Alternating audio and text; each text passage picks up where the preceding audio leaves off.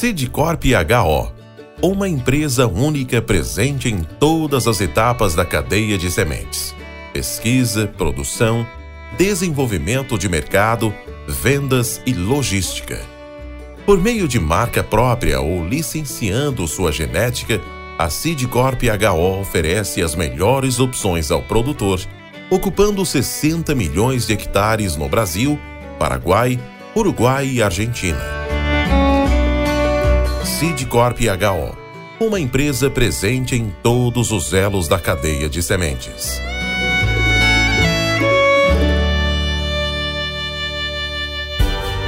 Você está no podcast Academia do Agro, dedicado à competitividade do agronegócio brasileiro, com abordagem de temas que fazem parte do seu cotidiano, trazendo dicas e sugestões para o seu trabalho. Vamos juntos!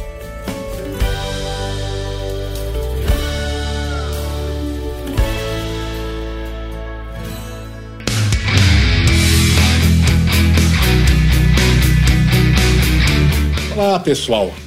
Hoje vou compartilhar com vocês um momento muito bacana, muito inebriante, com a minha entrevista concedida ao podcast Fábrica de Podcast, que é um projeto do Alex Fonseca. É um artista de voz, músico, produtor de comerciais, proprietário de produtora, estúdio e companhia do Jingle, e que foi um bate-papo sobre a cachaça, carreira e, é lógico, sobre podcasts. Se você pensa em ter um podcast, a Fábrica de Podcast é um canal que vai ajudar você a montar o seu. Você grava o conteúdo utilizando seu celular ou qualquer gravador disponível e eles cuidam de todo o resto. Vinhetas de abertura, passagem, encerramento e para que seu podcast fique profissional. Eles ainda editam e entregam o áudio masterizado seguindo os padrões de qualidade das plataformas digitais. Tá, tá bom, Waldir. E a cachaça? Bom, vamos falar de uma bebida onde o universo da cachaça é muito amplo. São milhares de pessoas que se dedicam todos os dias a fabricar o melhor produto possível para representar a nossa bebida nacional. Neste episódio, contamos um pouco dessa história e mostramos como o mundo da cachaça é rico e divertido. Se você quiser continuar nesta aventura, damos uma dica bem bacana: o livro Os Segredos da Cachaça, de João Almeida e Leandro Dias. Estará aqui na descrição logo abaixo do podcast, vocês poderão ver as referências. Então, vem comigo, vamos conhecer um pouco da história da cachaça e o porquê me tornei um podcaster. Fábrica, fábrica, fábrica de podcast. E aí, pessoal, bom dia, boa tarde, boa noite, boa madrugada. Tá começando agora mais um episódio da Fábrica de Podcast. Hoje eu venho trazer uma pessoa que eu considero um amigo e que é meu cliente, já tá comigo aí praticamente desde que começou a Fábrica de Podcast. Esse cara é fera, é o Waldir Franzini, ele é engenheiro agrônomo, tem quarenta anos de estrada. Atualmente ele é consultor, ele é podcaster e também é cachaceiro. E eu disse que ele é cachaceiro, você vai entender por que que ele é cachaceiro daqui a pouquinho, depois da vinheta. Fábrica, fábrica, fábrica de podcast. E aí, Waldir, como é que você tá, meu amigo? Tudo tranquilo? Que bom ter você aqui na Fábrica de Podcast. Bom também te ouvir, bom também te ver. Uma satisfação muito grande participar do seu, do seu, do seu programa. E vou te dizer uma coisa, fico lisonjeado também de contar com um amigo, com o meu parceiro, com o meu colaborador. E você não gosta que eu chamo, mas o meu mentor, né, em tantos aspectos aí nessa, nessa, nessa podosfera maluca que a gente hoje... que a gente hoje convive, sim, né? Maluca, mas sim, extremamente inebriante, extremamente empolgante, né? Cada vez mais a gente se entusiasma. Sim, a gente vai aprendendo junto, né? Porque, na verdade, o podcast, ele é um produto novo, né? Então, a gente vai, vai junto, vai cada dia aprendendo e você pode ter certeza que você também é um mentor para mim. Já aprendi muita coisa com você. E os seus entrevistados também, puxa vida, é só material de primeira. Então, se você que está ouvindo aí esse episódio, vai lá no Spotify, busca lá Academia do Agro, tá? Para você ouvir, aí você vai confirmar e vai entender do que, que eu tô falando. Bom, mas a conversa aqui hoje, gente, como eu disse, cachaceiro, é no bom sentido, tá? Porque o Waldir tem a sua fabricação própria ali de cachaça. Então hoje a gente vai conversar um pouquinho sobre essa água que gato não bebe. Ou bebe, vai saber. Eu já vi alguns vídeos que tem gato que bebe, macaco que bebe. Parece ser bem bom também para eles, né? Mas de ah, fato, muito legal. Alex, a questão do cachaceiro foi, foi até emblemático a gente já citar dessa forma, porque existe, logicamente, uma, uma, uma conotação pejorativa em relação ao cachaceiro, por ser aquele cara que bebe demais, porque é cara que se embriaga. E uhum. se estigmatizou a, a, a palavra cachaceiro. Mas, na verdade, Sim. como etimologia de palavra, uhum. é, cachaceiro é, muito, é igual é, o sentido que você dá a um enfermeiro. Sim, sim, a um com certeza. Caseiro. Né? Uhum. Então, é, ele cuida, ele trata, ele produz, ele olha, ele a, a, desenvolve, né? o produto, uhum. né, aquilo que ele olha com muito carinho, que no caso meu é a cachaça. E eu sou bastante aficionado nela, nessa, nessa arte, vamos chamar assim, porque e é uma arte mesmo. É uma arte. É uma arte, vocês uhum. te, espero ser feliz aí poder com, compartilhar com vocês algumas informações. E digo mais, até fazer aqui um, fazer um jabazinho aí para alguns outros, uh, alguns que vão conhecer, né? Que é o Leandro uhum. Dias e ao João Almeida, que fizeram um trabalho muito bacana, fizeram um livro, até que recomendo, chamado uhum. Os Segredos da Cachaça. E que ele faz uma viagem no tempo, na história, no mercado, na tipificação da cachaça, na forma uhum. de produção, na questão de armazenamento, degustação. Cara, é delicioso. É delicioso, tá? Segredos uhum. da Cachaça. Qualquer, acredito, qualquer livraria encontra-se fácil no, no Amazon, com certeza vocês vão encontrar lá também. E... Vou colocar na descrição também. Boa. Me lembra de, de me passar depois. Sem problema, sem problema. Inclusive, tá? tudo que eu for falar aqui, eu tenho muito em base com esse trabalho que eles fizeram. Que está bastante, Excelente. bastante fácil, né, de, de entender, está bastante uhum. equilibrado. Mas vamos lá, uhum. eh, vamos falar de cachaça um pouco. Agora vamos ver umas coi- algumas coisas muito curiosas, outras coisas que são fato. A uhum. cachaça em si, ela tem, ela, podemos dizer hoje que ela tem quinhentos anos de Brasil. É uma história Sim. longa, muito longa uhum. que nós temos. E por incrível que pareça, a cachaça ela é mais antiga do que o whisky, por exemplo. Em termos Sério de história, mesmo? É verdade, é verdade. Interessante. Uma coisa bem interessante. E, e, e nesse livro vocês vão ver também, vão ouvir, poderão a, acompanhar essa, esse tipo de história. Mas a cachaça uhum. é, é um produto tipicamente brasileiro e que ele foi, inclusive, obteve um registro hoje de originação, né? Hoje é uma uhum. cachaça chamada tipicamente, é, uma bebida tipicamente brasileira, porque ela é única, não existe no mundo nada que possa ser chamada de cachaça se não tiver essas características. Isso, inclusive, uhum. reconhecido pela comunidade internacional. Então, para você ter uma ideia, a denominação cachaça é uma conquista do produtor brasileiro, tá? E Sim. que já foi regulamentada, decretada em lei, da mesma forma uhum. como é, por exemplo, a tequila, o conhaque, uhum. o famoso Sim. bourbon, uh, e muitas outras bebidas que a gente conhece, destilados uhum. principalmente. E tem denominação de origem, isso que eu acabei de dizer para vocês. Ele, a cachaça também tem a sua clara uh, denominação, denominação de origem, que é o Brasil. Ou seja, toda vez que você estiver diante de uma garrafa de cachaça, você saberá que ela foi produzida exclusivamente em território brasileiro no Brasil. Cachaça, Interessante. a sua definição clara é destilado alcoólico do mosto fermentado do caldo de cana de açúcar com grau alcoólico de trinta e oito a, no máximo, quarenta e oito graus de volume. Enquanto a aguardente tem o mesmo processo de produção, porém, porém, mas, no entanto, ela não pode ser dita como cachaça, porque ela é, se tiver acima de trinta, abaixo de trinta e oito ou acima de quarenta e oito, ela é aguardente.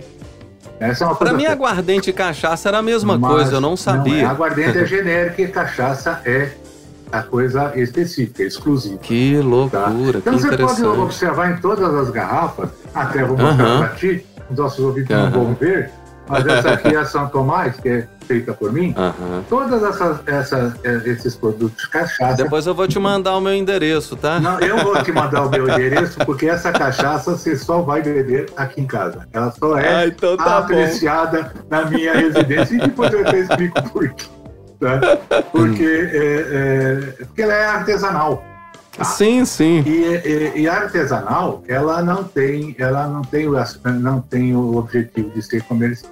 comercializada, uhum, e para uhum. ser comercializada ela tem que passar sob um rígido controle do Ministério claro.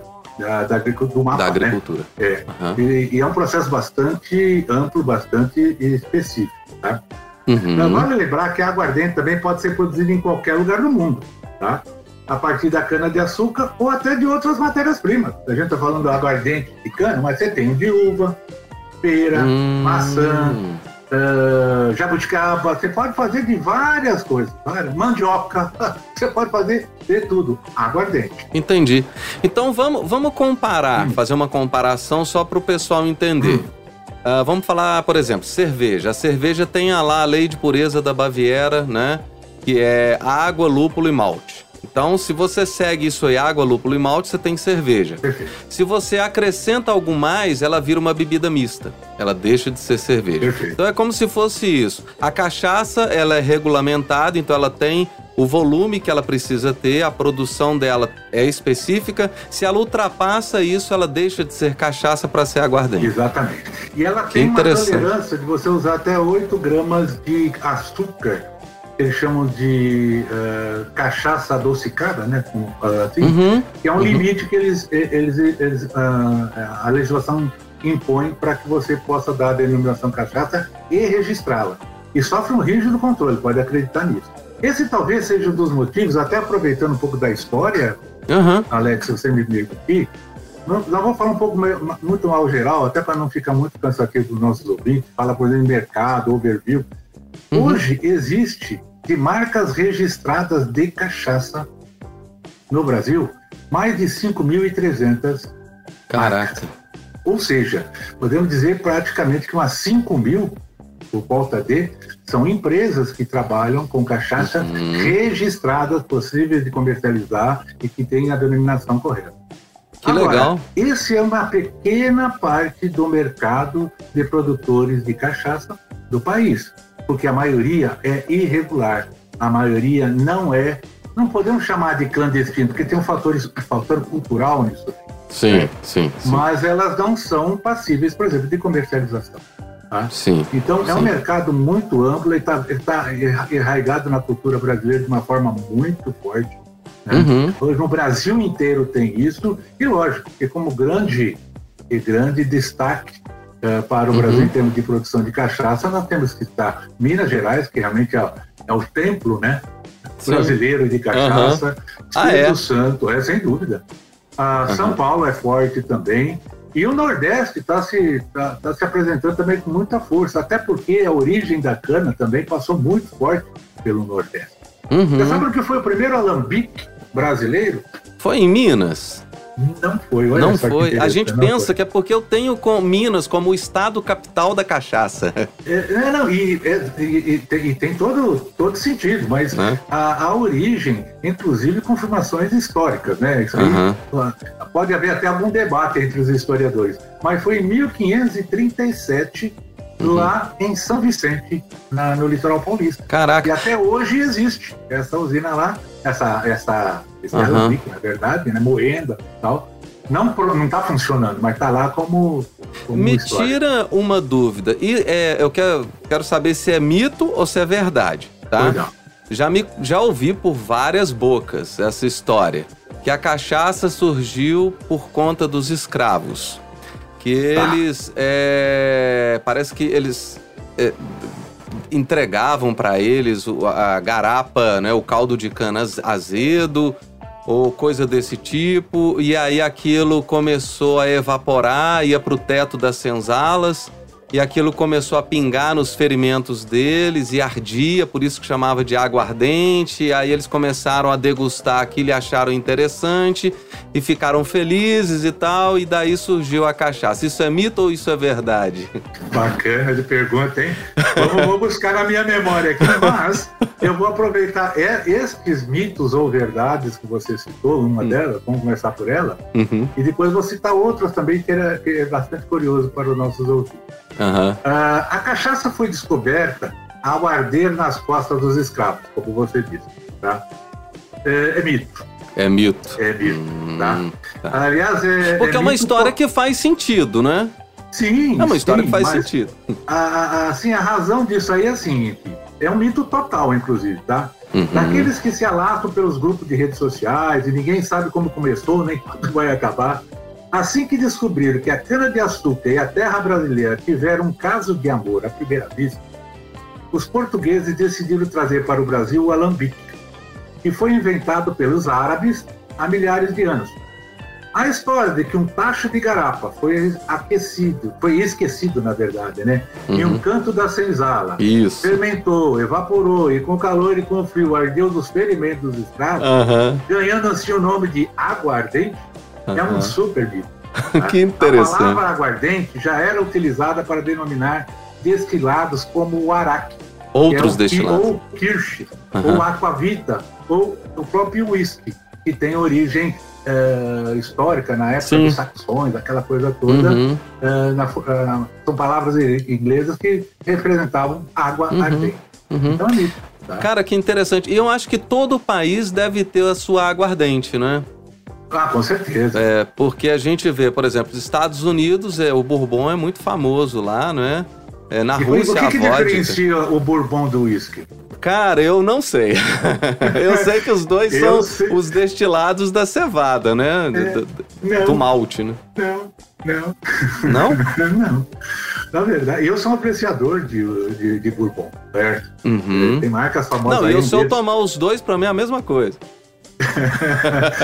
o, o, o, um, um que eu aprecio muito é o Jack Daniel's, né? O famoso Bourbon lá do Tennessee. Uhum. É, a diferenciação do uísque para a, o bourbon em si, que também é o uísque, mas tem já a denominação bourbon, uhum. é, até reconhecido, inclusive, é que ele é, ele é feito de milho, né? É a partir do milho. Uhum. Tá? Tem uma mistura forte, uma proporção maior de milho. Que tá? Interessante. E o uísque é da cevada, da pura cevada. Tá? Essa é a diferenciação básica de uísque. Então o bourbon, o bourbon leva, leva o milho, além da leva, cevada. Sem dúvida, é uma proporção bem maior, inclusive, do, do que... A, a cevada. É como se fosse a, a nossa cerveja aqui, que tem cereais não maltados juntos. Isso, né? Exatamente. Exato. O Brine, o, Brine, a, o Brine acontece do mesmo jeito, só que a composição da, dos cereais que ali vão são diferentes. Ah, então exemplo, é, é um blend, né? Não é puro. É um blend. Uhum. Você falou mito, né? Falou que queria dizer outras coisas aqui de mito, que se é mito é verdade, né? É, Por é. exemplo, eu tomei uma cachaça de banana. Você já ouviu falar isso, né? O pessoal fala, cara, eu, eu comprei uma cachaça lá em Tiradentes, comprei uma de café e uma de banana. Só que assim, na verdade, eu acho que ela tinha era uma mistura do, do saborizada, né, de banana. E eu vou te falar um negócio, eu passei mal. Porque eu exagerei, né? E é doce demais. Ô, cara, é, é, é, esse é um puro mito, tá? Como já a gente abordou uh, inicialmente, uhum. a cachaça, é, ela é oriunda obrigatoriamente uhum. do mosto fermentado da cana-de-açúcar. Se misturou outra coisa, acabou. Deixa de ser cachaça, né? O resto é água ardente. Uhum. Se, se for um pouco mais concentrado, ele vira um licor. Então você tem Sim. licor de banana, aguardente Sim. de pêssego, de goiaba, uhum. jabuticaba, o que você quiser. Tem, uhum. tem verdade, existe. Mas não pode ser chamado de cachaça. Não é, cachaça, não é que não pode. Uhum. Não, é, não é cachaça da, de fato. Ah, quer ver uma para você? Uhum. Cachaça é uma coisa e pinga é outra. É mito ou é verdade? Ah, ó, ó, pra mim, cachaça, pinga, aguardente, sempre foi a mesma, engasga gato. Pra mim é tudo a mesma coisa. E você tá certo, é verdade. É verdade, não é mito, não. Ah, tá. Na verdade é mito, sim, mas assim, deixa eu verificar. Como você disse, o nome pinga hum. é apenas mais uma denominação das cachaças entre as milhares devidamente registrado. Tá? Sim, sim. O consumidor acostumou-se a chamar o que é bom de cachaça, o que é ruim de pinga. Isso é fato. Uhum. Tá? A cachaça é boa. Não, uhum. a pinga já não é. A pinga é aquela que dá dor de cabeça, aquela que não é verdade. Uhum. O termo pinga surgiu do processo de produção da cachaça, mais precisamente no momento da destilação. Quando eu vou comentar um pouquinho sobre isso. Não, inclusive o nome, cor... o nome pinga também tá lá no mito dos, dos, escravos, dos escravos que pingou é. nas costas é. e ardeu. Exatamente, que não, e que não, que não, não tem se a ver, confirma, né? Não se confirma. Então, é, esse líquido na hora da destilação ele começa a pingar no alambique, ou seja, uhum. começa a destilar a cachaça. Sim. Inclusive, esse início de pingamento da cachaça quando você faz a destilação, ele é, ele é Ele é ruim, aliás, ele não é ruim, ele é péssimo. Ele é veneno, né? É a famosa, a famosa cabeça, uhum, tá? Uhum. Quando você faz o processo de produção da, da cachaça, você, você corta a cabeça, corta o rabo e fica com o corpo. Uhum. É, bem assim, é como definição. Comer uma cobra mesmo, né? Exatamente. a, primeira, a primeira destilada você tira fora porque você tem lá álcools indesejáveis, álcools que são inclusive nocivos à, uhum, à saúde. Uhum. E, e, e aqueles fenóis uh, nobres, os, al, os álcools voláteis nobres, que ficam no corpo, na parte central. Ô, Waldir, e o rabo também, que é a cauda, né, que ah. a gente fala, é cortado porque também já ficou abaixo de uma tá. temperatura de ebulição. É como se ficasse é aguado, entre aspas, né? No final, ou não? Uh, no final ficaria aguado porque ele começa a perder o poder, o, o teor alcoólico, uhum. mas só que ele carrega, leva álcools, álcools não desejáveis, tá, certo? Tá. Inclusive com odores diferentes. E etcétera. Você acha que a gente corre risco tomando qualquer cachaça que a gente encontrar por aí? Corre. Corre. corre. É porque então, eu tenho a, essa, esse, esse medo, né, essa preocupação. Olha, Alex, a, assim, algumas dicas, ó. É, dicas que eu digo assim, algumas recomendações. Se você vê uma embalagem de cachaça, por exemplo, numa P E T, hum, esqueça disso. Eu ia esqueça te perguntar disso. isso. Não, não, é, esqueça isso. Isso Aham. aí não tem origem, não Aham. tem confirmação de qualidade. Aham. Você pode experimentar, ter uma, uma péssima experiência com isso, né? Uhum. Inclusive a nível de saúde. Por quê? É, cara, o cara pode pôr etanol ali dentro. Etanol Nossa. mata. Uhum. E é álcool, uhum. e mata, certo? Então uma recomendação que eu daria, Alex, para essa situação de você ter uma, uma, uma opção de compra segura, primeiramente você olhar em qualquer rótulo de embalagem se existe o registro, o produto é registrado no mapa. Uhum. Tá? Isso é fundamental. Porque se, e falo isso de, de, cate, de cadeira de catedra, por quê? O... o, o Os registros, do, uh, o processo de avaliação de registro do mapa é muito severo, mas uhum. muito severo mesmo. Pra você ter uma ideia, são mais de cento e trinta e nove, até quando me recordo, itens de, de cuidado, desde o ambiente onde é, que é produzido, produzido se tem azulejo do tipo correto, uhum. se tem a aeração correta, se tem a proteção correta contra insetos, animais, etcétera. É, a, a, os utensílios são devidamente assépticos. Uhum. É muito rico. Então, quando você vê na, em uma garrafa de cachaça uhum. que está escrito registrado, registro do mapa número tal, uhum. tá? é, já é um bom sinal que você vai ter um bom produto na mão. É, agora, a garrafa P E T, é, ela só é um indício de que a cachaça não é boa ou o P E T, aquele plástico, libera substâncias ruins na cachaça? Também. São as duas coisas. Primeiro, é a questão asséptica do, do, da embalagem. Segundo, é que ela, ela, ela, ela tem interação com, uhum. com, aquele, com, aquele, com aquele plástico, né? com aquele uhum. material.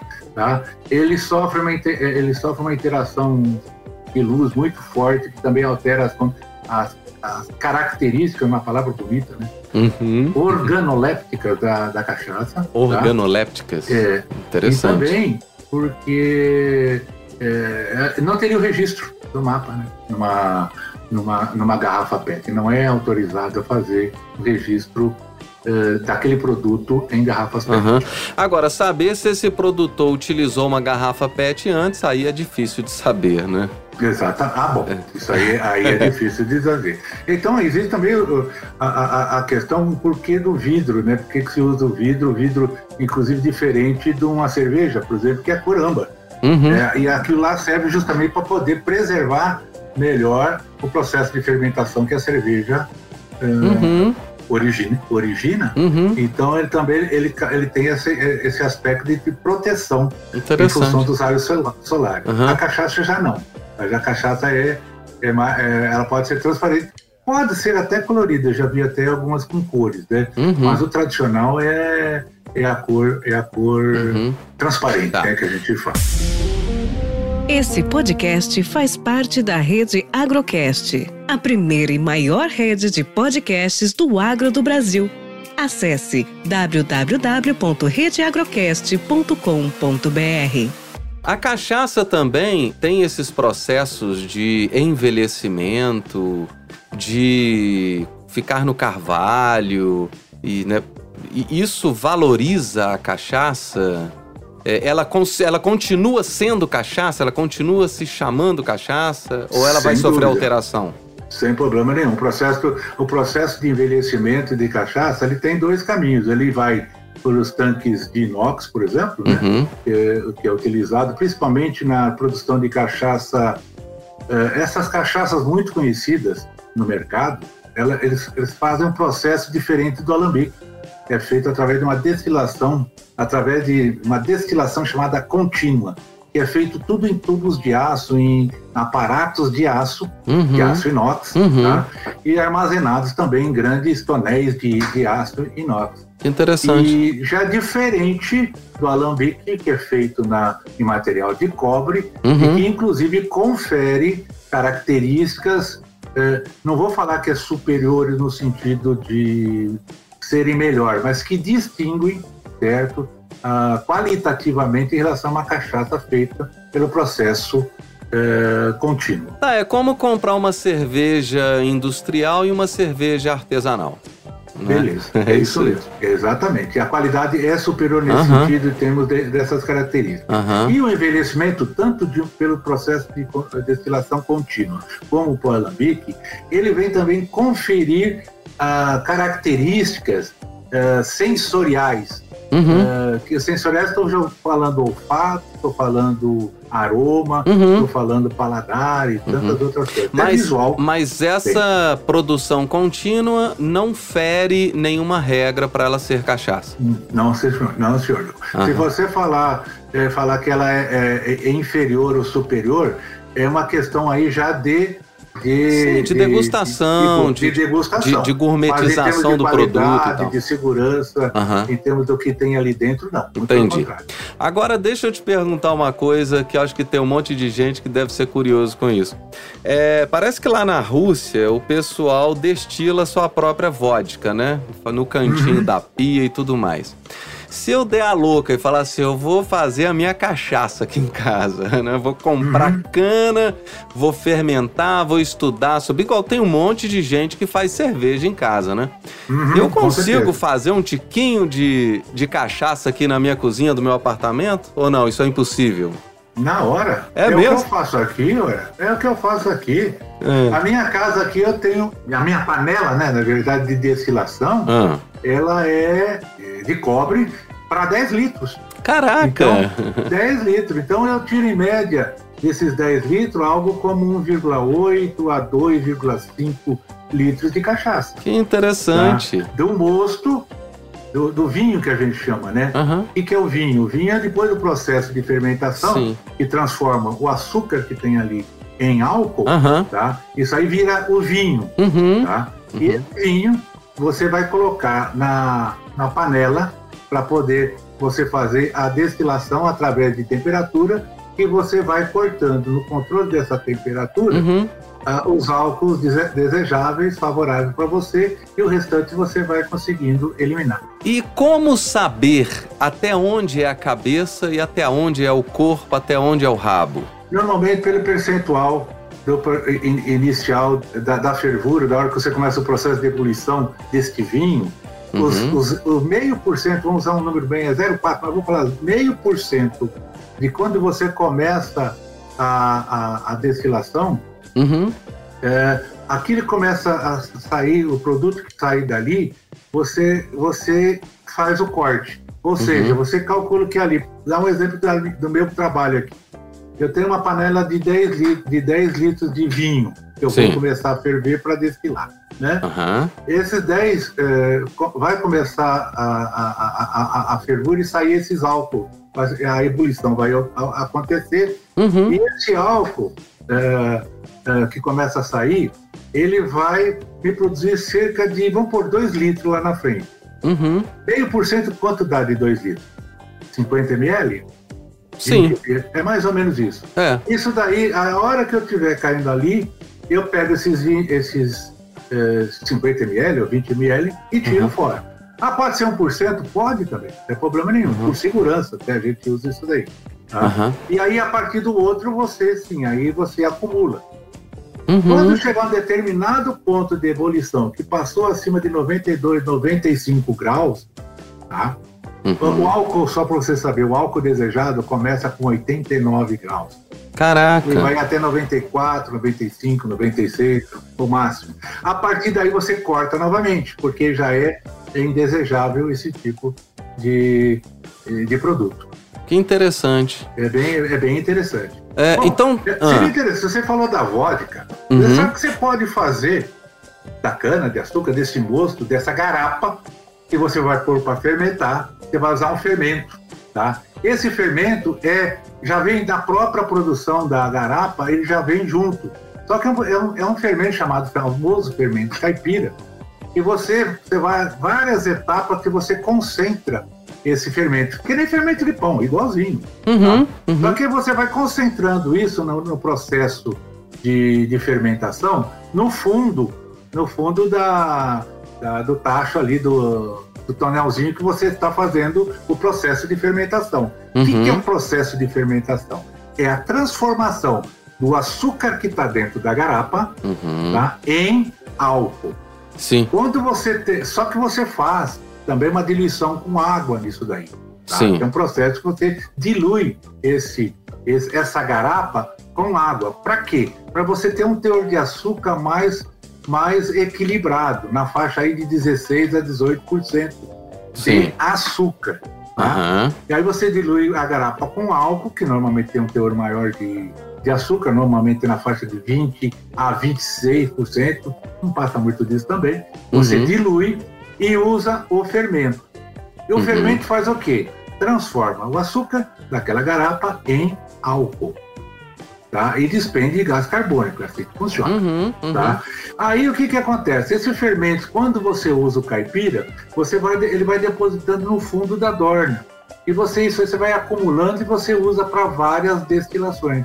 Né? Interessante. Para as alambicadas que a gente faz. Uhum. Porém, é como se ele se reproduzisse ali. Hã? É como se ele se reproduzisse. Exato. E é verdade. É, é igual levedura. A levedura do leite, né? Que, que você usa é para fazer um iogurte. É um fermento, né? Uhum. E aí, mas só que hoje usa-se é, é, fermentos já profissionais, mas Tacaris uh, ruminiense, uhum. se me faz a memória o nome. Uhum. E onde que é, inclusive, é feito pelo I A C, chama I A C dois. Esse fermento é específico para cachaça. Tá? Uhum. E, porque ele já vem padronizado, estandarizado. Aí uhum. você usa esse, esse, esse fermento eh, sem precisar usar, esperar o fermento caipira. Mas Sim. a grande maioria da, da, das empresas com, com, com produto registrado usa o fermento padronizado, tá? Tem uhum. vários estilos, mas usa o fermento padronizado.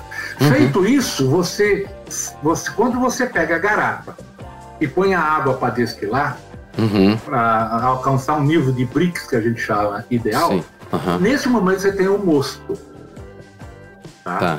Esse mosto vai fermentar. A levedura vai transformar o açúcar em álcool. Uhum. Aí, a hora que transformar cem por cento do açúcar em álcool, tá? Você uhum. pega e você vai destilar.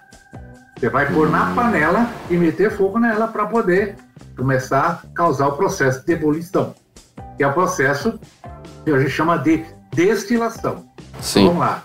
Tem a moagem da cana, vira a garapa, você faz o mosto, dilui água para padronizar o açúcar, coloca o fermento, aí vira o mosto de fermentação. Uhum. E tirou, transformou todo o açúcar em álcool, vai para a, o processo de, de, de fervura, que você vai começar a destilar aquele vinho, né? Quer ver? Você Eu vai vou... separar o álcool dele, né? Da água, uhum. exatamente uhum. isso. Uhum. Tá? E aí, cara, você pode fazer desse mesmo processo cachaça, uhum. aguardente, rum e vodka. Que interessante. Basta mudar o ingrediente principal. Qual é? Que é no caso do, do, é da cana, cachaça, a cana de açúcar. É tudo cana? É tudo cana, você não muda nada. Mas a e, e a vodka que é feita de batata? Ah, é feita também, mas só que o segredo da vodka, por isso que ela ah. não é chamada de cachaça, tá? Você pode usar outros cereais, você pode usar. Você pode uhum. usar outros, outros uh, ingredientes, batata, cereais, uhum. cevada, o que você quiser. Uhum. O segredo da vodka é que ela é duplamente, triplamente, quinta, quinto, quintuplamente uhum. uh, destilada. Essa é a diferença. Você tem quase que praticamente o álcool uh, puro, puro, puro. Por uhum. isso, tanto é que a, a, a vodka... Se não errei na, minhas, na, na minha memória, é cinquenta e quatro por cento de, de, teor, de teor alcoólico. Enquanto uhum. a cachaça é quarenta e oito por cento, né? Até quarenta e oito por cento, é de quarenta por cento, de trinta por cento uhum. a quarenta e oito por cento. Que loucura. Né? E só muda o processo de destilação. Tá? Uhum. Que interessante, né? Na ah, minha cabeça da, era da, batata. É, e quando você usa. E quando nós estamos falando de moagem, importante também dizer, né? Pode parecer complicado. E é também, tem a sua complicação. Claro, Mas claro. tem todo o sentido. Por exemplo, quando você pega o melado uhum. da cana-de-açúcar, é Sim. melado, né? Então você Sim. tira melado. toda a água e vira aquele melado. Isso. É, você pode fazer água, você pode também destilar aquilo lá. Uhum. Da, da, do melado. Só que não é cachaça, é aguardente. Que interessante. Se você pegar a cana-de-açúcar e transformar isso em rapadura, você pode também pegar a rapadura, diluir ela e filtrar. Uhum. É aguardente, não é cachaça. Basta, entre aspas, né? Azedá-la, né? Ex- exatamente. Basta azedá-la. Basta azedá-la. Né? É isso aí. Interessante, cara. Nossa, muito legal. Só, é, mas é importante para quem quer começar, é muito fácil. Tem cursos aí na internet. Uhum. Eu mesmo recomendo a escola do... do... Nós temos a Escola do Podcast. Nós temos a Fábrica do Podcast. Nós temos a Academia do Agro, nós temos a Academia do Podcast, e nós temos a Escola da Cachaça. A Escola da Cachaça. Eu sou é, Itu, Itaberaba, em Minas, aí vizinho de vocês. Uhum. Procuro Arnaldo, Arnaldo Ribeiro, uhum. foi meu professor, eu fiz o curso com ele lá.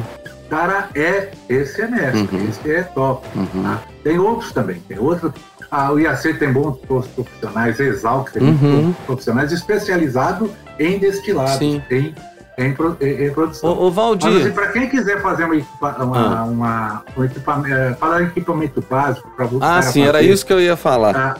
A, a destilação caseira. Uhum. Então, eu vou te falar os nomes complicados, mas é, são equipamentos simples. Depois você tá? manda esse nome por escrito que vai na descrição Mando. também. Sem problema. É refratrômetro de Brix. Uhum. Tá? Para que que serve? É um instrumento utilizado para medir o teor de açúcar em solução com poucas gotas. Uhum. Bom, lembra que eu te falei da, da garrafa? Sim. E depois dele fazer o mosto? Uhum. O refratômetro de brilho, para você saber quanto tem de açúcar lá e acompanhar até onde ele vai zerar. Sim. É para isso que serve o brilho. Tem o sacarímetro, que é um instrumento utilizado para medir o teor de açúcar em solução por análise de densidade. Uhum. Um é por solução, o outro é por análise de densidade. Uhum. Tem um outro bonito, né? Alcoômetro, que é um instrumento utilizado para medir o teor de álcool na, na solução. Uhum. Como é que você vai saber que está com quarenta e oito por cento? Sim, sim. quarenta e oito por cento é o sacarímetro. Taca na língua e degusta, né? É, parece. é. Tem a dorna de fermentação, né? E é, tem empresas que vendem isso aí. Tem a Santa Efigênia aí de Minas, uhum. que é famosa por fazer... Ah, é, são artistas para fazer os alambiques em cobre, tá? Uhum. Tem a, o destilador ou o próprio alambique, né, que nós falamos. Sim. Tem o condensador, onde que vai resfriar aquele, aquele, aquele bolizado. Que vai fazer o processo da criptação, né, igual a chuva, né? Tá, exatamente, exatamente. Uhum. Aí tem os termômetros para você, você uh, controlar a temperatura. Uhum. E tem a moenda, né? Se alguém que tem que fazer a, a, transformar a cana em, em garapa. Uhum. E eu faço isso com uma moenda que não é essa de garapeiro de rua, não, que tem motorzinho. É tudo, na mão. Tudo, tudo, tudo. Como eu faço no braço. Uhum. Por quê? Se eu tenho desculpa e não gosto de ir numa academia Pronto. fazer... Eu faço uma moeda. É para compensar a cachaça que você toma, né? Exatamente, exatamente, exatamente. Muito legal, cara. Vamos falar um pouco de degustação? Então, antes da degustação, deixa eu só tá. te perguntar uma coisinha. Uh, a cachaça também, é, ela é definida pelo terroir como um vinho? Rapaz do céu, tem gente brigando muito forte com isso e tem todo sentido fazer isso. Uhum. E vocês têm aí em Minas exemplos famosos. Sim, sim. Salinas, por exemplo, uhum. hoje é um terroir. Sim. Sem dúvida, reconhecido já. Sim. Então, essa questão de reconhecimento, ela tem reconhecimento de origem, que eu falei inicialmente. Uhum. Ela pode ser nacional, como é o da cachaça. Uhum. E como tem também de reconhecimento geográfico. Sim, tá? sim. E no caso, por exemplo, vamos falar de Salinas, uhum. que realmente tem esse reconhecimento. Agora, o que, que é o terroir? Uhum. O terroir é justamente aquelas condições uhum. aonde a cana, não estamos falando, falando de cachaça, não vamos falar de cana. Sim. Ela é plantada e que tem características sim. próprias uhum. daquela região. E isso passa a ser reconhecido pela comunidade, pela sociedade e até por lei. Sim. Existem hoje institutos que fazem isso. É o microclima tá? do lugar, a terra do lugar, exatamente, é tudo, né? Um complexo de coisas. Isso. A questão, a questão de fertilidade do solo, a variedade de cana que você uhum. utiliza ali, o cultivar de cana, igualzinho ao vinho. Isso, tá? mesmo. Mas nós estamos ainda evoluindo nisso, diferente da... da Da, das videiras, da, uhum. da, da cultura, da vitivinicultura, uhum. tá? que já tem, já está um pouco mais evoluída a nível mundial, inclusive, obviamente, que é trazido do Brasil. Hoje no Brasil, hoje nós temos, em termos de vitivinicultura, cinco regiões já com uh, reconhecimento de geográfico. Sim, tá? de sim, sim. De uva. Não, inclusive, é. regiões de café estão migrando para a uva, Perfeito. para o vinho, né? Perfeito, o café também tem acontecido tem essa muito, isso. muito de, é. ah, de, sim, do terroir. terroir, sim, exatamente, com certeza. Então, assim, é, é, é muito bacana essa, essa denominação e essa, essa busca, porque isso aí diferencia realmente o produto de uma uhum. região para outra. Com certeza. E às vezes uma coisa muito interessante sobre o terroir é que um produto produzido na mesma cidade ou numa cidade vizinha à outra pode ter um terroir completamente diferente. Por exemplo, yeah. a minha região, que é São João del Rei e Tiradentes. Se você vai para Tiradentes, o terroir é um. Se você vai para São João, é outro completamente diferente. Entendeu? Sem assim, dúvida, é, um, é, é impressionante isso. E às vezes com diferença de quatro, cinco quilômetros, né? De, de um o, local do o, outro. O, o, Alex, eu sou, eu sou agrônomo de, de, de formação, uh-huh. né? É, não quer dizer que eu seja hoje mais atualizado, com certeza não. Mas é, essa questão de pontos geográficos, uhum. em, em, na agronomia, em cultura, em grandes culturas como soja, milho, uhum. é, algodão e tantas outras, principalmente nos cereais que a gente conhece mais, é, é fundamental. Você tem a, a ocorrência, a, a utilização de cultivares apropriados uhum. para determinadas regiões que tem uma altitude acima de seiscentos metros, por exemplo, uhum. e outras abaixo de seiscentos metros. Sim. Uh, outras que estão a mil metros, outras Sim. a de oitocentos metros. Sim. Muda totalmente, totalmente o comportamento produtivo uhum. e também de, de qualidades, né, do, do, do, do produto. Sim, tá? sim. Sim, completamente. Bom, agora a gente pode falar de degustação. É, eu, eu quero te perguntar uma coisa. Cachaça é copo americano, é cálice, é taça, é copinho pequenininho para tacar na boca, se bebe de uma vez só, se degusta aos poucos, de fato tem que ter um torresmo do lado para tirar gosto. Me fala sobre isso aí. Você falou, você falou de todas as maneiras é, bacanas da gente tomar cachaça, né? Lógico que você vai tomar cachaça da forma que você mais, ele a, mais lhe cabe, a, né? Aprover, uhum. né? Porém, nós nem falamos de caipirinha, nós nem falamos de, de tantas coisas boas, de pêssego, né? De drinks, né? Uhum. São fantásticos. Cara, é, assim, um padrão que se utiliza É, não, é, não é aquele copinho que a gente está acostumado a tomar de café, né? No, uhum. Dos bares, que não é o, o, o apropriado. Não é aquilo apropriado, uhum. não é o, o indicado, recomendado. Uhum. Existem os, existem os copos que eles são, é, de certa forma, tem tipo uma forma de um coração, Sim. tipo uma tacinha de vinho, uhum. sessenta mililitros ele, ele tem de capacidade. Sim. Porque ele favorece, na hora de você fazer uma degustação, tá? Você sentiu o aroma, porque ali concentra o aroma na parte, na parte superior, que é mais, uh, mais estreito. Uhum. E na parte abobodada, ele, ele, ele permanece um pouco mais o sabor, uhum. né, da, da, da, da, o paladar daquela bebida. Uhum. Então, mas isso é uma via é, muito técnica para você falar uhum. ou você a, apreciar. Lógico, você não vai tomar numa, num copo de cerveja, uhum. mas pode, ninguém te impede. Claro. É, você não... Você, você degustar toda a, a cachaça num gole só, também não é, não é prazeroso. Uhum. Tá? Ela tem que ser degustada, ela tem que ser, sentir o aroma, sentir o, o sabor. Quando a gente fala, por exemplo, de degustação, nós estamos falando de cinco sentidos. Sim, tá? Sim. Visão, uhum. nós estamos falando de sensibilidade da, da cachaça no seu... É sensibilidade mesmo... No, de, no tato, tá, né? No, seu, no tato. No, no tato, uhum. né? Da, da, da sua boca, dos seus lábios, da uhum. sua língua.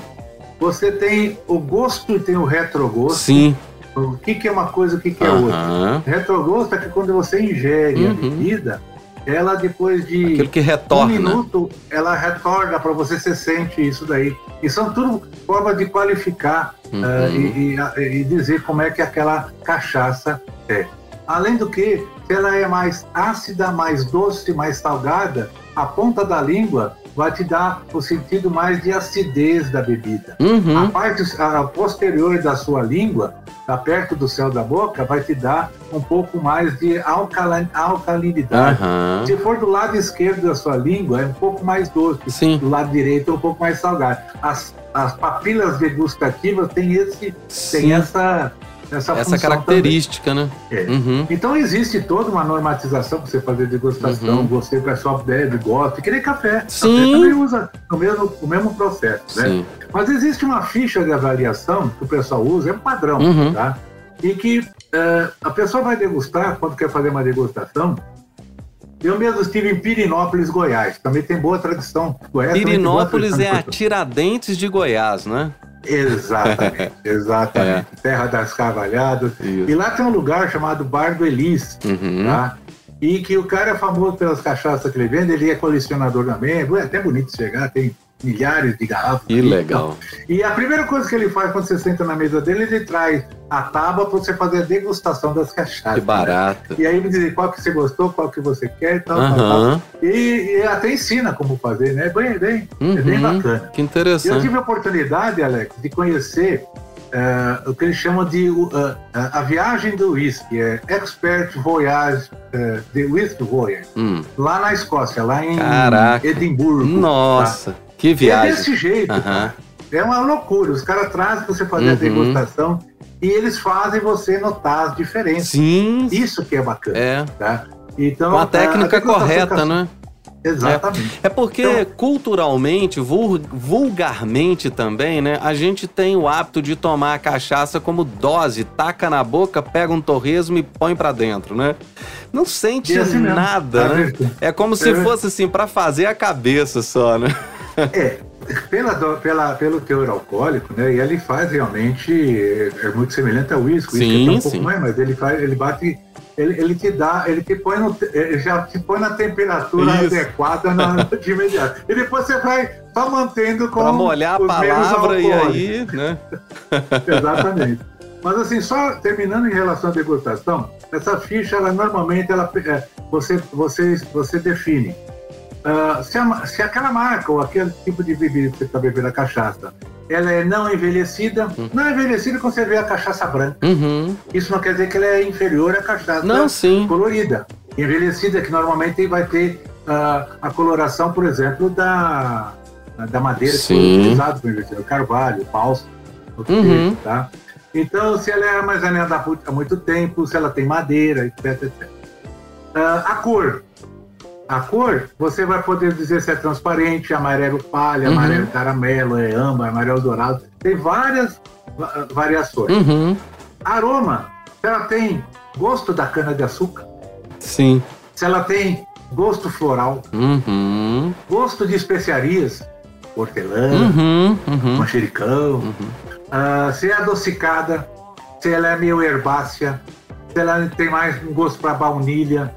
A angurana, por exemplo, que é uma madeira que a gente envelhece muito, dá muito esse sabor de baunilha, assim, um, um leve toque, né? Sim. É, são toques. Sim. Tem os frutados também. O pessoal fala, ah, esse vinho também tem um gosto frutado de fruta, de tal, tal, tal. É possível também, porque a madeira confere isso. Sim, sabe?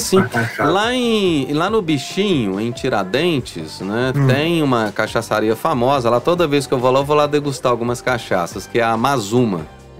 Até fazendo um merchan aqui para eles, né? E é uma cachaça fantástica, sabe? E é a cachaça com preço de uísque. A top deles, ela tem cor de uísque, inclusive. E essa top dele, toda vez que eu tomo, parece que eu mordi num pedacinho de coco queimado junto, sabe? É impressionante. E ela não leva coco queimado, né? Isso é que é mais curioso, né? É, é, cara, é, é muito bacana conhecer isso, a gente mergulhar um pouco nesse conhecimento. Eu estou falando dessa ficha de realização, que na verdade são dez tops. Eu falei aí da marca, uhum. eu falei da cor, eu falei de aroma, tá? Você tem o grau alcoólico, de repente uma bebida com quarenta por cento de teor alcoólico, se comparar com uma de quarenta e oito por cento, você vai ter uma sensação diferente, tá? Uhum. Uh, eu falei de... Eu falei de uh, falta o quê? Falei, ah, grau alcoólico, local de produção. Sim, não estava falando de terroir, de uhum. jogar, tem diferença. A questão de cor, de cor que eu digo assim, de ter doces, é, na verdade é sabor, né? Uhum. Doce, salgado, amargo, ácido, uhum. uh, meio a meio, uhum. tá? Você tem, é uma definição, sensações. Uhum. Sensações, eu falei, que sensação? Sensação que eu tô bêbado? Sensação assim, ó, aveludado. Sim, picante, o toque, né? Adstringente, aquele que prega na boca. Pungente, aquele que deve ser, quer pôr pra fora. Uhum. Licoroso, ou mesmo alcoólico. Uhum. Também é uma sensação. Uhum. Tem, eu falei do retrogosto, né? Uhum. O retrogosto tem duas sensações pra você definir. Se aquela volta que ela dá, ela é agradável uhum. ou é desagradável. Sim. Aí você dá uma nota. Sim. Tá? A intensidade, se você achar um material muito forte, moderado, uhum. ou, ou meio, um, um pouco moderado, um pouco intenso, né? Uhum. E é isso, são dez pontos que você define, sim. você vai dar a nota, é lógico. É de caráter pessoal, só para os profissionais, claro. Eles têm balizamento. Inclusive existe uma tabela criada, eu não sei porquê, mas acho, acho que foi pela, pelo I A C, não, pelo I A C não. Foi possivelmente lá para falar de Minas. E tem uma roda sensorial da cachaça. Uhum. Que, que as pessoas põem ali a setinha para dizer se é isso, se é aquilo. Uhum. Bem interessante também. Uhum. Tá? Tudo isso que eu falei para vocês, vou fazer novamente o merchandising, que vale a pena. Está uhum. nesse livro Os Segredos da Cachaça, do João Almeida e do Leandro Dias. Depois do, os nossos ouvintes poderão consultar aí na, na sua descrição. Fantástico, Waldir, fantástico. Nossa... É, você me esclareceu muitas, é, é, muitas coisas que eu acreditava, né? Como eu te falei, para mim cachaça, pinga, é, aguardente, era tudo a mesma coisa. É, e é, é legal e, e a gente conhecer, né? Porque é, é igual, eu sou super, mas super a favor de regulamentação desse tipo de produto. Porque é um produto é, extremamente... É, que ele pode se tornar extremamente perigoso, né? Nocivo para quem o consome. Então, é, é como remédio, né? É, teve uma vez que eu editei um podcast de um médico falando que o álcool é um ansiolítico poderosíssimo, poderosíssimo, que você toma altíssimas doses e compra sem receita. E o ansiolítico que você compra na farmácia com receita, que ele tem tarja preta, ele não é tão poderoso quanto uma cachaça, por exemplo. É verdade. Você entendeu? É verdade. É muito é verdade. Louco isso. Então, é, a gente tem que tomar esse cuidado e eu acho muito interessante e tem que ser regulamentado mesmo. E, e, e quem não é, a gente tem que ficar atento, né? Tem que tomar cuidado com, com esse mercado. E, Alex, tem um ditado, tem um ditado que fala o seguinte, né? Mentes brilhantes incentivam outras. Também. Crônicas do Agro, entre com seus especialistas e, e líderes tá comentando, claro, opinando claro, e analisando então, diversos assuntos através da sua cachaça, ótica sim, e de sua experiência. Seja você se o fator multiplicador.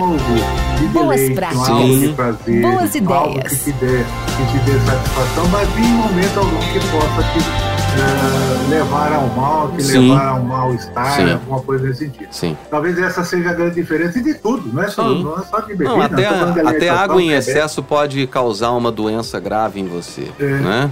É verdade, é verdade. Waldir, então eu quero sair um pouquinho da cachaça agora, porque eu quero te perguntar o seguinte.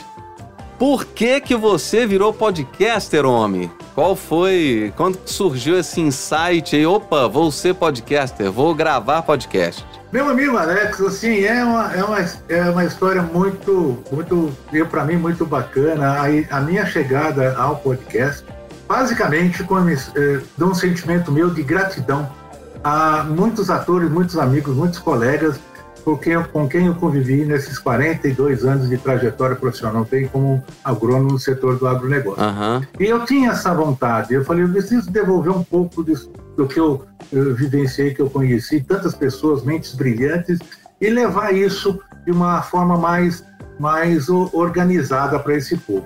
Cara, e quem te ouve no seu, no seu canal, quem ouve a Academia do Agro, consegue perceber essa devolutiva, sabe? Essa gratidão. É, de fato, você mostra isso lá no seu canal. É impressionante. Ah, que bacana, cara. Mas, e ela, como diz, ela surgiu desse sentimento. E como é que esse sentimento surgiu? Quando eu saí da vida minha profissional, da vida corporativa, eu montei, uh, não profissional, mas da corporativa, eu montei uma consultoria e comecei a andar por esse mundo afora. E lá no Mato Grosso, eu recebia muitas ligações, sei lá, muitas, mas toda semana, um ou dois amigos, clientes, colegas me ligavam, cara, eu tô com problema na minha equipe, tô com problema nisso, tô com problema daquilo, o que você me aconselha e tal. E eu sou consultora para isso, uhum, é para dar resposta para as pessoas. Uhum. E olha, usando o jargão dos advogados, tudo pro bono. Como é que eu vou, eu claro, vou comprar uma consultoria, é, uma informação com um amigo, com um sim, cara que me ligou? E eu ficava com isso na cabeça. Pô, as pessoas precisam de informação útil. Não, da mesma forma que rico, se você me ligar e falar assim, oh, Alex, eu tô, vou gravar isso, isso, isso, qual o microfone que eu uso? É óbvio que eu vou te passar isso aí, exatamente, na hora, né? É, é, é, então, eu ficava com esse troço na cabeça. Eu preciso devolver isso pro pessoal. Uhum. Então, gratidão. E aí eu conheci, em função da realidade lá do Mato Grosso, que eu passei um bom tempo lá, um ano, um ano e pouco lá, uhum, e que tinha dificuldade de comunicação, de rádio, essas coisas todas, e eu ouvi falar do tal de podcast O Assunto, uhum, da Globo, uhum, da Renata, sim, sim, sim, sim. E eu ouvi aquilo, cara, e eu gostei. Por que que eu gostei? Porque aquele, aquele podcast ele trazia diariamente, pontualmente, um assunto, uh, um assunto atual, uhum, do momento que estava causando clamor na sociedade, na comunidade, sim, assunto tipo guerra, tipo doença, aquela coisa uhum toda, e se aprofundava com dois ou três especialistas trazendo sim seu parecer, que dava uma sensação de muita sensatez, racionalidade, uhum, uhum, e um enfoque diferente. Uhum. Era uma reflexão muito boa. Uhum. E eu baixei aquele troço no celular e começava a viajar ouvindo aquilo. Uhum. E eu falei, cara, tá aqui, é isso que eu vou fazer com esses meus colegas. Eu vou ver como é que funciona esse tal de pod o quê aí, o podcast. E foi uhum a luta. Foi aí que eu, nas pesquisas, olha, seu o meu gato tá aí subindo aqui. Meu gato tá aí. Ninguém vai agora ver, ficou, né? Você ficou bem cabeludo agora aí. Ai, e é aí, cara, eu fui, eu fui, eu fui aprender isso, eu sou curioso, como falamos da cachaça também, que entrei é um hobby meu, uma coisa minha, né? Uhum. Eu fui conhecer o podcast. E nas pesquisas, eu conheci o nosso amigo lá, Edward, uhum, e o Jefferson, uhum, da academia. Da, da escola do podcast. Eu, da escola do podcast. E eu, eu fui, eu mergulhei na, naquele trabalho de conhecer tudo do início, cara, tudo do zero, toda a questão de equipamento, uhum, aquela, aquelas falsas ilusões que você tem, pô, eu vou ter que montar uma... um estúdio para mim fazer um negócio uhum poderoso e tal, tal. E fui vendo que não era bem assim, que a coisa tem, tem sentido, sim, você pode qualificar, mas você pode começar com um celular, você pode começar sim com uma coisa muito simples, né? Uhum. E eu mergulhei de cabeça nisso aí. E uhum foi assim que eu comecei o podcast e me tornei podcast. Uhum. Cara, o, o podcast é uma ferramenta é, muito interessante e muito poderosa, tá? porque ele é democrático para quem ouve e democrático para quem produz. Porque você falou uma coisa muito interessante. Se você tem um smartphone na mão hoje, você pode se tornar um podcaster, né? Perfeitamente, perfeitamente. É, e o podcast, é, ele migra do rádio, né? O rádio, imagina você, tá? Imagina você chegando lá com a sua pastinha debaixo do braço, no diretor de uma rádio local e falando assim, olha, eu quero apresentar um programa, que seria a Academia do Agro. Imagina o custo que você teria para montar a Academia do Agro numa rádio. Sem contar que seria localmente o programa, né? Você ia abranger o quê? A sua cidade, um raio aí de, no máximo, cento e cinquenta quilômetros, né? Então, o podcast ele é muito poderoso. E o mais interessante é que essa coisa de não precisar se prender à visão, né? É algo mais fascinante ainda, porque você está dirigindo, você está com um podcast ali rolando, né? Você está cozinhando, você está fazendo a sua cachaça, está ouvindo podcast, né? Não tem companheiro melhor para as horas inúteis do homem. O homem ele tem que lavar a louça para a mulher, ele tem que lavar o carro, ele tem que limpar a garagem, ele, ele tem que caminhar com o cachorro, não é verdade? Cara, e eu me lembro muito bem de uma vez você me, me falar uma coisa muito interessante que me marcou e, e que eu não pensava dessa forma, que o podcast é, um, é, uma, é uma conversa ao pé do ouvido, né? É uma conversa ao pé do ouvido e que você ensina... É, como você disse, né? Você está ali sendo mentor para tanta gente. Você não tem noção, né, de quem te ouve e o que aprenderam com você. E isso não tem preço, né? Isso não tem preço. Alex, eu sei que é, mas é importante, mas acho que é oportuno comentar um negócio da, do podcast. E essa visão da escola, como eu comentei com você, hoje nós temos uma mentoria que nós participamos também, que nós participamos também, bacana. E a interação, isso que nós estamos fazendo aqui, essa, uhum. essa troca de informações e de conhecimento que vai ao ar, e isso uhum. é, é, é fantástico.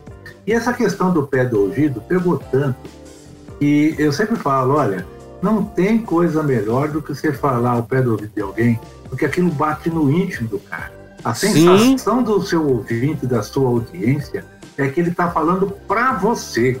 Ele não, não, é uma, não é uma coisa dispersa, não, é, é você e ele raciocinando. Uhum. E nesses momentos onde você está até com outras atividades, sem necessidade de, de ter visão, ficar atento, te dá ainda mais cumplicidade, te dá muito mais proximidade.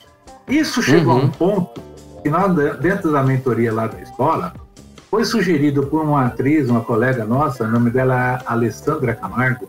Ela tem um uhum. podcast sobre vinhos, tá? Sintonia uhum. do Vinho, bacana. Você já me falou sobre ela. Tá. E aí, ela, ela, ela desafiou, assim, conclamou o grupo para fazer uma novela, uma radionovela, a gente resgatar a radionovela. Cara, isso é fascinante. Não, olha só. Isso é incrível. E aí nós juntamos um grupo, são acho que umas vinte pessoas, e uhum. tem inclusive um diretor de teatro, que é o Córdoba, uma, uma, uhum. até na, na, na pitada que nós tivemos em, em dezembro, ele participou lá. E uhum. nós temos todos os alunos contribuindo com as vozes, agora eles estão selecionando o tipo de voz. Pra, pra, já tem um roteiro pronto, que é um, um roteiro baseado numa obra do... Se precisar de mim, pode chamar que eu, que eu topo, tá? E é baseado num conto de Machado de Assis, que é O Relógio de Ouro, tá? E aí uhum. na, na, na escolha lá já tem várias vozes, nós estamos gravando, nós temos artistas trabalhando também, diretores de arte, a própria Alessandra, ela é escritora e também atriz, e, e os nossos colegas da, da escola participando aí, contribuindo com vozes, com sugestões, fazendo roteiro, isso e aquilo. Ah, eles precisavam uhum. dar um nome, né, para a nossa futura radionovela. E foi todo uhum. mundo que você imagina, que pensou, pode novela? Não pode, pode, vai, daquele uhum. Aí, uh, surpresa, qual que eu, não, eu sugeri? Foi acatado, que é Ao Pé do Ouvido. Então a rádio novela tá vendo, vai chamar Ao Pé do Ouvido. Então eu fui assertivo ao falar aqui, que e isso me marcou, né? E eu uso muito isso, né? Que podcast não é nada mais, nada menos do que uma conversa ao pé do ouvido, tá? Okay. E a, aproveitando, né? Para você, de repente, se tiver interesse de, de utilizar ou, alguma coisa, né? Minha lá, né? Eu sou artista de voz. Eu faço várias vozes, tá? Eu tenho o meu canal que chama Os Filhos de Lauro Cid. Depois eu vou te mandar o link para você ouvir. Bacana. E dentro do, dos Filhos de Lauro Cid eu faço todas as vozes. É um programinho humorístico, né? A gente, por enquanto tem só dois episódios, porque ele foi só um embriãozinho ali para jogar a ideia, né? Inclusive hoje já tem um dublador interessado nele pra gente trabalhar junto. É, e até entrevistar. É, até entrevistei ele, o episódio já tá editado, deve ir pro ar amanhã ou no máximo quinta-feira. Waldir, foi muito bom essa conversa. Foi, sabe, assim, a gente falou sobre mais de uma coisa, né? Que a gente falou de cachaça e de podcast. E é gostoso demais falar do que a gente gosta, né? É verdade, é verdade. Você esclareceu muitas dúvidas aqui sobre a cachaça, é, que eu nem imaginava, não tinha nem noção. E nunca imaginei também que eu podia produzir cachaça aqui, se eu quiser, no meu apartamento, é, né? É, é, é, tranquilo. Tranquilo, é muito, é muito fácil, né? Você vai, vai, vai gostar. Bom, vou deixar o microfone para suas considerações finais. Bom, Alex, é, é, como eu te disse, eu tô, eu tô exultante em ter conversado contigo, de participar do seu, do seu trabalho, do seu podcast. A gente tem uma relação, é, eu não diria próxima, até porque estamos remotamente distantes, mas muito próxima em... em em objetivos, em Sim. bom trabalho, em fazer qualidade, Sim. em levar uhum. bons, bons fluidos, boas informações, bons Sim. conteúdos para todos. Então, uh, eu que agradeço também ter essa, essa grande chance de estar aqui contigo e também compartilhando com os nossos ouvintes. E desejar a todos aí muita, muita tranquilidade, muita serenidade, que nós vivemos cada, cada dia que passa tempos e mares mais revoltos, né? Em relação uhum. de, seja de guerra, seja de pandemia, Sim. seja de política, e que uhum. todos tenhamos aí a, a tranquilidade, a sensatez aí de, de passarmos por isso bem, certo? E sempre pensando no, no melhor para a nossa família, para o nosso bem-estar Sim. e para os nossos semelhantes. Então deixo um abraço a todos e novamente grato pela oportunidade. Cara, muito obrigado. E se for tomar uma cachaça, né? Olha se ela tem um registro, né, conheça a procedência dela e beba com moderação, da forma correta, né? Deguste-a, né? Com amor. Perfeito. Falou tudo. Não é isso, Waldir? É. Tá bom então, pessoal. Falei aqui com o Waldir Franzini, do canal Academia do Agro. E, inclusive, eu sugiro a você para ir lá no Spotify, buscar por Academia do Agro e ouça desde o início, porque tem muita gente interessante ali que o Waldir bateu papo desde dois mil e vinte, desde março de dois mil e vinte. Dia, dia primeiro de maio de dois mil e vinte. primeiro de maio de dois mil e vinte. Então tem muita coisa legal. E se você quiser produzir, gravar, criar o seu canal, ter o seu próprio podcast, eu posso te ajudar. Acessa lá, a fábrica de podcast ponto com ponto b r. Você grava com o seu próprio smartphone, envia o áudio pra gente, a gente edita, masteriza, cria as vinhetas e de gorjeta eu crio o canal pra você e te coloco nas plataformas. Semana que vem tem mais papo aqui, gente. Um abraço, até amanhã. Até amanhã não, né? Até semana que vem. Tchau! Fábrica, fábrica, fábrica de podcast. SeedCorp agá ó investe um milhão e meio de dólares por ano em pesquisas voltadas ao seu programa de melhoramento genético, que contribuem para o desenvolvimento de novas tecnologias e produtos. Quando adquire uma semente SeedCorp agá ó, o agricultor pode ter a certeza de que está adquirindo qualidade, performance e produtividade.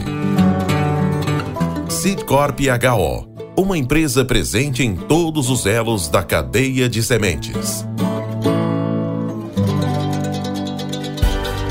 Com temas expressivos e dinâmicos, esse intercâmbio semanal visa oferecer um melhor desenvolvimento em suas habilidades profissionais e nas atividades e práticas do seu cotidiano.